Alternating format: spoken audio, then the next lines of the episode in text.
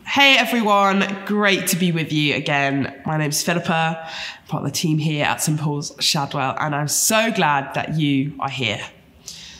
There's a lot going on today, isn't there? As you probably know, it's Remembrance Sunday. We're also celebrating our fireworks party on site today. And if you're watching this at our 10 a.m. premiere, it's not too late to join us later this afternoon. And I'm sure you, like me and the team here, are starting to make preparations for the upcoming season of Advent and Christmas. You know, this is a time of year where we can start to feel a whole range of pretty mixed emotions. And after what we've all been through to varying degrees in the last couple of years, I'm guessing that's probably heightened even more. So, with that in mind, I wanted to take a moment to talk about peace what does it mean for us to genuinely be people who can find peace? And more than that, how can we be peacemakers? How can we be people? How can we be a church family that creates peace in our communities? Well, I pray for us as we begin. Jesus, would you come and meet with us as we hear from your word? And Holy Spirit, would you fill us and give us your peace that we might know you more? That we might be changed to look like you, Jesus. Amen.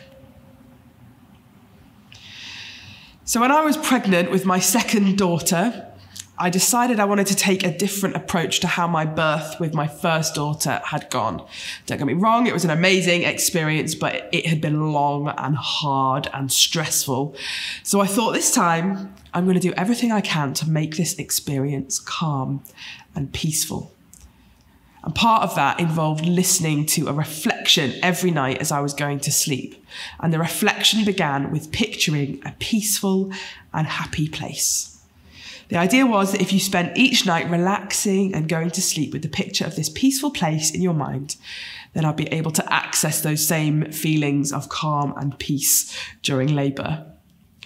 I actually found it so relaxing that I can't actually tell you what the reflection said after going to the happy place because I always fell asleep. Although Simon, my husband, says he heard it through to the end every night, so maybe that wasn't as peaceful an experience for him.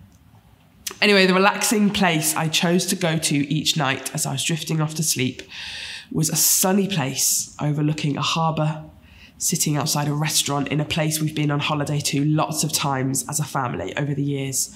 And I'd go to sleep each night imagining the sounds of the waves lapping, the ropes gently clinking against the masts on the boats, the gentle hubbub of people swimming and enjoying the sunshine. Bliss. We returned to this place with my now two year old youngest daughter this summer. It was wonderful, don't get me wrong, but in between running after her when she got down from the table and ran towards the water, reassuring her that burgers here are the same as burgers at home, and wiping up yet another spilled drink at the table, my image of the perfect, serene, happy place has been forever changed. I wonder whether you have a similar experience with trying to find peace Maybe you thought, I'll use that morning I've got to myself to go for a peaceful riverside walk, and it ends up pouring with rain. Or you try to sneak off to a coffee shop to read a book and end up seeing someone you know. Every one of us is looking for peace. And you know, in this noisy world, it's often so very difficult to find. And peace is such a big concept for us, isn't it? It can mean so many things. It can mean something as huge as the ending of a war. And it can mean something as small as those blissful five minutes when you're making a cup of tea before you get back to work. What I want to say about peace today is simply this peace is a force, not just a feeling. Peace is a force, not just a feeling. Let's turn to scripture together to see what Jesus had to say about peace. And I'm reading from a very well known passage in John chapter 14. Jesus' disciples are asking him, asking Jesus about why he has to die. And they're scared, they're fearful, they're unsure about the future. They have no real idea what is about to happen. And Jesus is reassuring them. And this is what he says But the advocate, the Holy Spirit, whom the Father will send in my name, will teach you all things and will remind you of everything I've said to you. Peace I leave with you, my peace I give you. I do not give to you as the world gives. Do not let your hearts be troubled and do not be afraid. Jesus is basically saying to his disciples, Don't freak out about me leaving this earth. And don't worry about forgetting everything I've told you. The Holy Spirit is coming, and he will teach you and remind you of what you've learned of who I am. In the message version, it says this That's my parting gift to you peace. I don't leave you the way you're used to being left, feeling abandoned, bereft. So don't be upset.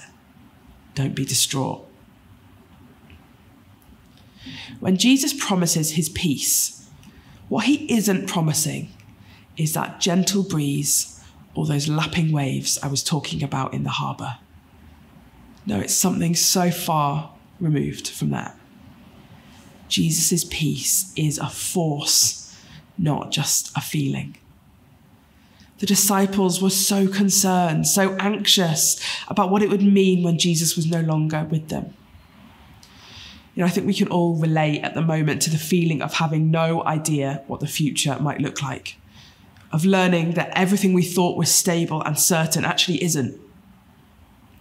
The peace that Jesus offers is the reassurance of who he is and what he's done. And that comes from being filled with the Holy Spirit.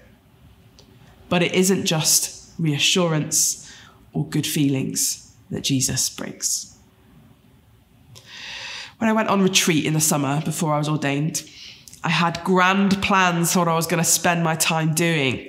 I had a new journal for the occasion, new pens. I had worship playlists and a scripture reading plan and a book someone had given me to read. I genuinely believed I was going to spend the most incredible time of my life solidly with the Lord, lapping up those feelings of peace and serenity and holiness.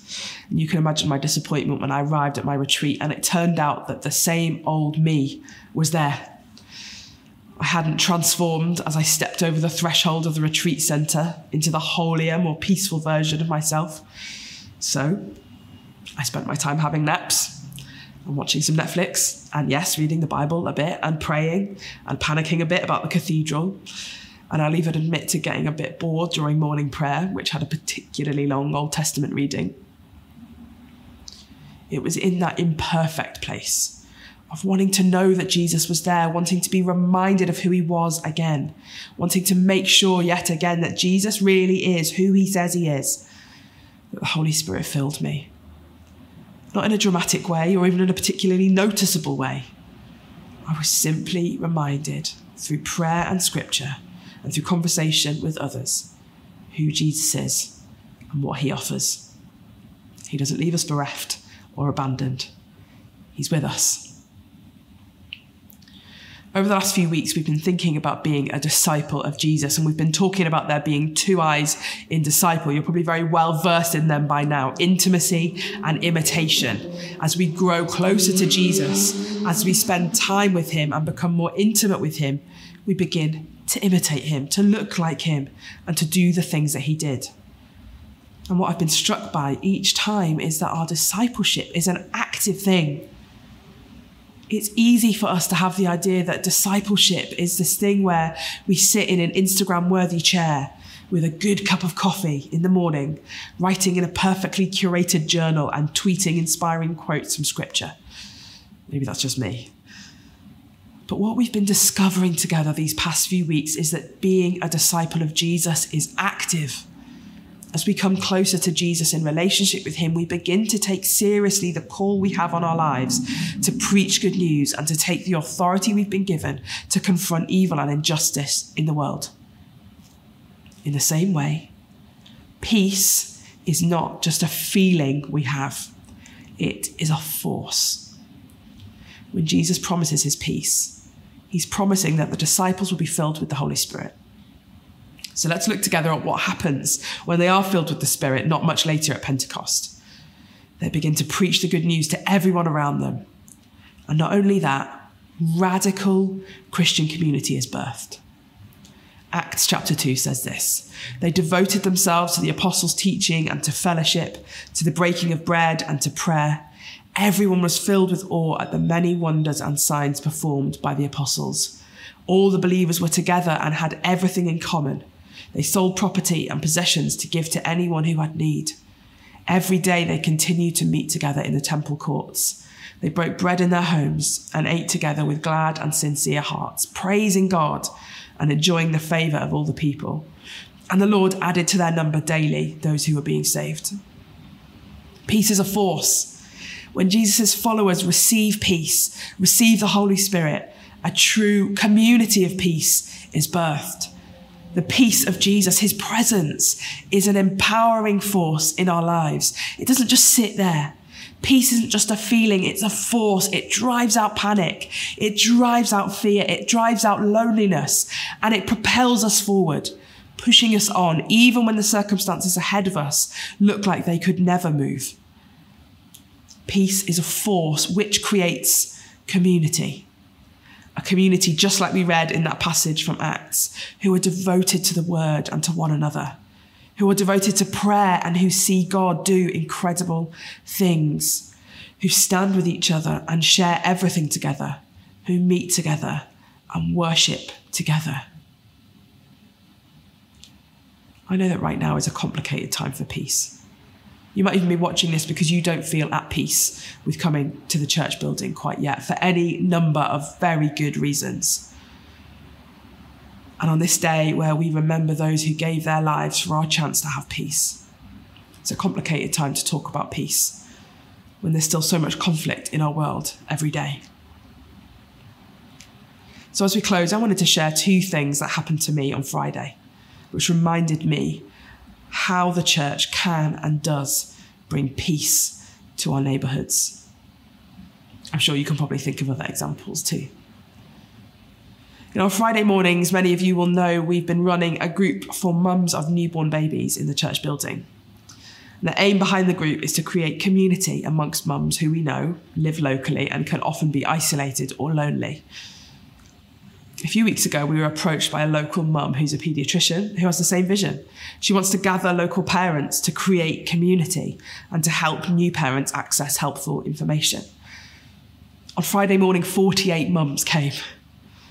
I had not prepared for how loud a room filled with that many babies is. Then, as we were tidying up from that group, a local person walked into the building who'd recently been bereaved and wanted to talk. In those two very different examples, the peace that Jesus offers, that force of peace, says, You are not alone. You don't have to do this on your own.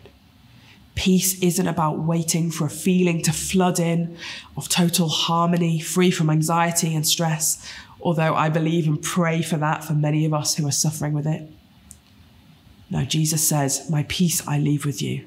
My peace, which is a force for breakthrough, a force for change, a force for community to be shaped, which will genuinely change the landscape of our culture Yes, there are times in all of our lives, daily even, when we need to seek personal peace. I know I do.